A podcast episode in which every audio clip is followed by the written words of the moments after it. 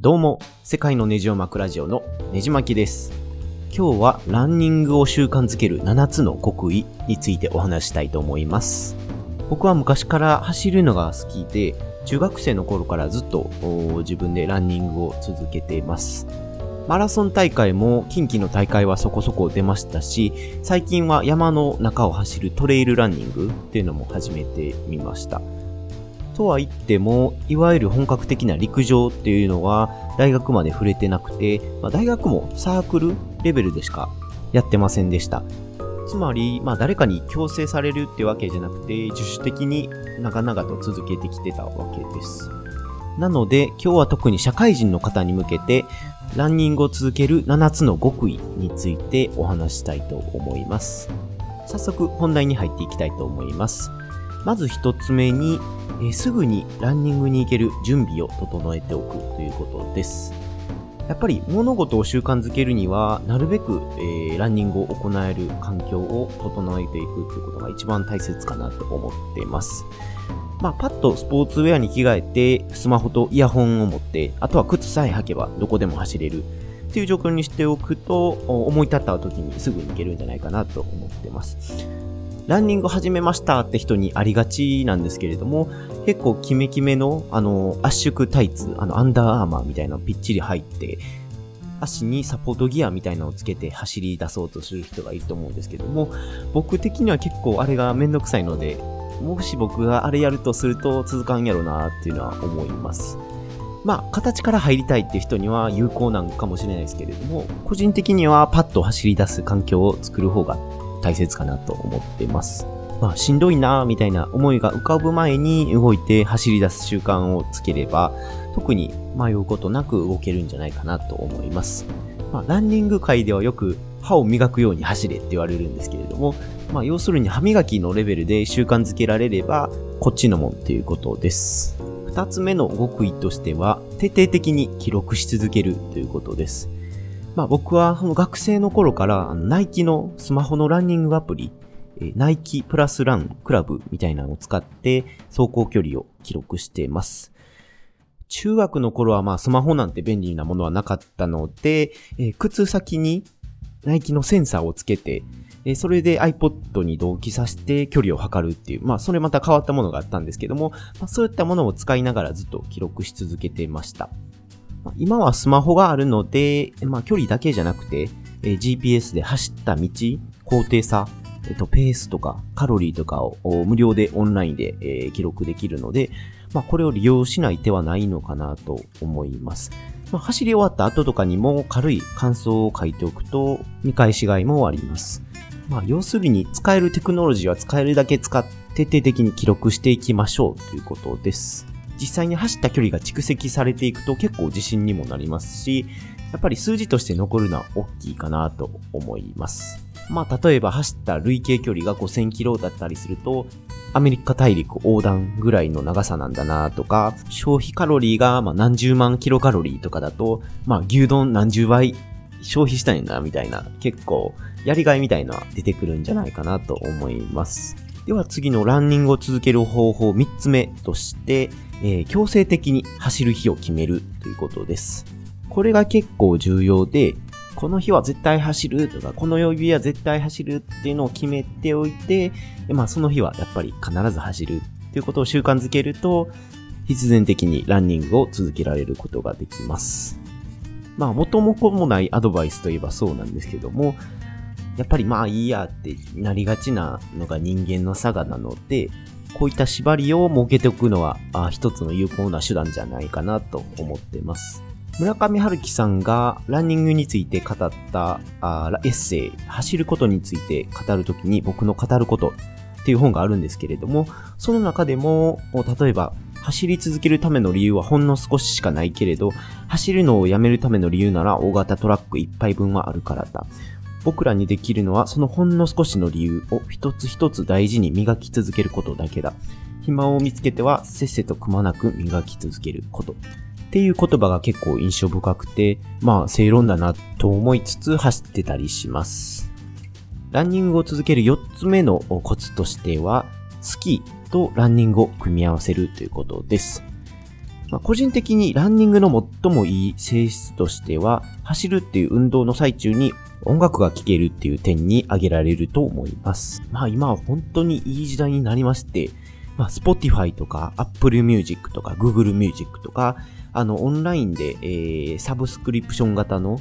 一月1000円みたいなんで、アルバム聴く放題みたいなサービスが山ほど出てきてますので、まあ、これのおかげで、毎日新しいアルバムを聴きつつ走るなど、夢のようなことができる時代になりました。他にもまあ、ポッドキャスト、まあ無料のやつを海外、国内問わず大量に聞けたり、まあ最近はあの Amazon で Audible というオーディオブックも最近流行ってきてるので、そういうのを聞きつつ走ることもできます。いや、どうですか？こう、音楽とか好きなもん聞きつつできるスポーツって割と限られてると思うんですよね。その点でやっぱりランニングほんまに素晴らしいなと個人的には思います。ランニングを続ける5つ目のコツとしては、雑誌や書籍でモチベーションを上げるということです。やっぱり人間、えー、どうしてもモチベーションは落ちてくるものなんですけれども、そこで僕がおすすめなのは、あランナーの雑誌を読んだり、えー、本を読んだりしてモチベーションを上げるということです。まあ、先ほどちょっと数分紹介した村上春樹さんの走ることについて語るときに僕の語ることっていうエッセイもランナーの間では非常に人気ですし、他にも科学的なところでいくと、脳を鍛えるには運動しかないみたいなあ書籍もあったり、これは結構科学的な実験に基づいて書かれて、まあ結局は運動で脳に血流を送るのが一番脳を活性化させるのにいい方法だみたいなことが延々と書かれている書籍なんですけれども、まあ、これもランナーにかなり有名な本です。あともう一つ紹介したいのが、Born to Run 走るために生まれたウルトラランナー。っていうタイトルのクリストファー・マクドゥーガル。っていう海外のランニング教が書いた本なんですけれども、これもランナーのバイブルの、えー、一冊でして、まあ、例えばでいくと、自分の体に対して感覚を研ぎ澄ますこと以上に官能的なことなんてある。みたいな、そんな一文が書かれてたり、結構走ることについての哲学とかが延々と書かれた本です。ちょっとまあこれは常識離れしてるので、えー、ランニング初心者の方が読むとちょっと引いてしまうぐらいのあれなんですけれども、まあ結構モチベーションというかすごいな、こういう世界があるんやっていうのは知っておいてほしいなと思います。まあ、他にも無難な雑誌で行くと、ランナーズとか、ターザンとか、ちょっと運動のモチベーションを上げるためにあるような雑誌を読むのも得策だと思います。ランニングを続ける極意、え、6つ目としては、運動する仲間を作るということです。まあ実はでも僕はこの点に関しては99%ぐらい一人で走ってたので多くは語れないんですけれどもやっぱり友達とか同期で、え、一緒にマラソン出ようとかまあ、一緒に、えー、まあ、日曜日に30分だけ走ろうみたいなあ友達がいれば、やっぱり必然的にランニングも続きますし、まあ、お互いに励みになるような存在がいれば、ギブアップしてしまうような可能性も低くなるかと思います。かといってもまあ、ランニングは基本的に一人でやるもんなので、えー、なるべく一人で、えー、続けられる状況を作るのがベストといえばベストだと僕は思います。ランニングを続けるコツ、まあ最後の7つ目なんですけれども、最後は変化をつけるということです。まあランニングは言ってしまえばただ走るだけのスポーツでして、まあその性質ゆえどうしてもそのモチベーションが維持しづらいっていうのはあるかと思います。まあ、僕もその辺にはまあ長年走ってきた中でいろいろ対応策を考えてきたんですけれども、まあ、例えばでいくと、僕はその走り出すまで全く行き先を決めずに走りまして、で、まあ、走り出してからの、その体の重さとか、その気分の乗り次第で適当に道を突き進んでいって、まあ、目的地決めずに、ふらふら知らない道へ入ってって、えー、景色を見ながら走っていくっていうのは結構おすすめです。まあ、こういった方法を取ると、あの、知らない店を見つけたりだとか、まあ、綺麗な緑があるところ、公園を見つけたりだとか、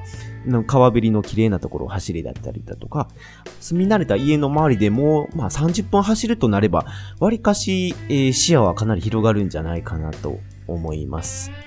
これに関連して言いますと、旅行に行った時は常にその夜とかに、えー、外に出て欠かさずランニングするようにしています。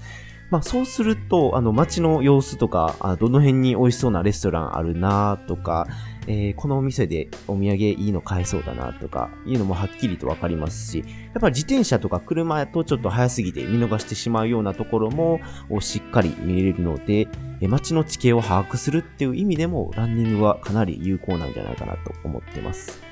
1年ほど前に会社の同期で行った EU 旅行でも、ベルギーで、えー、夜走りまして、えー、ションベン小僧の前を、えー、通り過ぎて、グランドパレスっていう結構黄金に輝くような照明の広場まで走りましたけれども、そのベルギー一の広場に夜到着した時の感動は未だに忘れられません。まあ、他にも冒頭でもちょっとお話しした、えー、最近流行りのトレイルランニングっていうものがありまして、えー、まあ単純に道を走るだけじゃなくて、山の中とか自然の中を駆け巡るっていう新しいニッチなスポーツが流行ってまして、これも徐々に取り入れてたりします。まあこれもこれで今までの普通のランニングとは全く異なった心地よさがありますので、トレイルランニングの魅力についてはまた別のエピソードでお話したいかなと思います。はい、ここまで、えー、ランニングを続ける7つの極意についてお話してきましたけど、いかがだったでしょうか？では最後に7つまとめてお話したいと思います。まず1つ目が、すぐに運動できるように環境を整えておく。2つ目に、徹底的に記録し続ける。3つ目に、強制的に走る日を決める。4つ目として、スキーとランニングを組み合わせる。5つ目は雑誌や書籍でモチベーションを上げる。6つ目は運動する仲間を作る。最後に変化をつける。まあ、この7つをお話ししましたが、あまあ、できるとこから実践していけば、おのずとランニングも続くんじゃないかなと思います。では、ここまで話してだいたい12分、えー、長い間聞いていただきましてありがとうございました。来週は村上春樹さんがラジオで DJ をされるっていうこともあるので、村上春樹さんの短編を一つ紹介したいなと思います。村上春樹さんの小説一回も読んだことがないって人もぜひ聞いていただければと思います。では次のエピソードでお会いしましょう。